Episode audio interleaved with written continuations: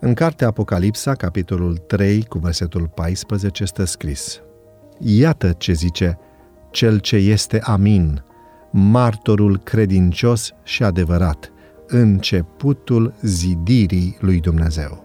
Amin este un cuvânt evreiesc care a trecut în ritualul liturgic al primilor israeliți, apoi în cel al bisericii creștine, ca expresie a mărturisirii sincere, a fervorii, a supunerii și a certitudinii congregației care se roagă și aduce laudă.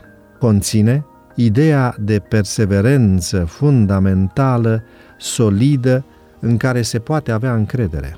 În Vechiul Testament, cuvântul amin este atât manifestarea unui asentiment față de proclamarea blestemelor, Deuteronomul capitolul 27, cât și un răspuns al audienței la cântarea psalmilor în închinarea adusă la templu, psalmii 41 cu 13.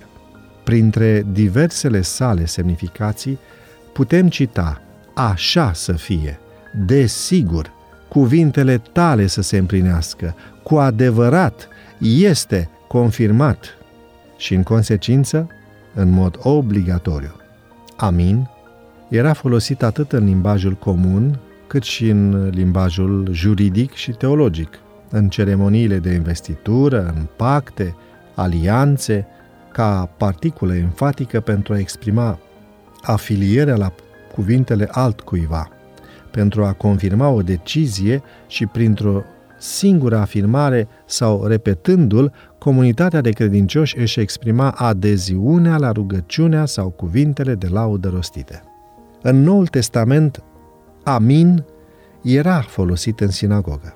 Adunarea saluta cu acest cuvânt elogiul sau lectura legii.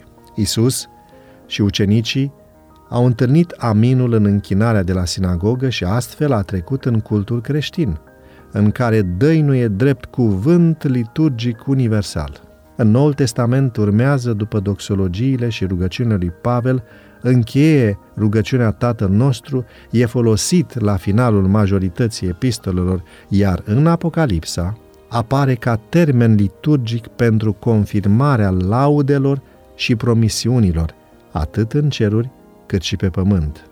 Isus, în Evanghelii, îl folosește pentru a preceda cele mai solemne dintre afirmațiile sale.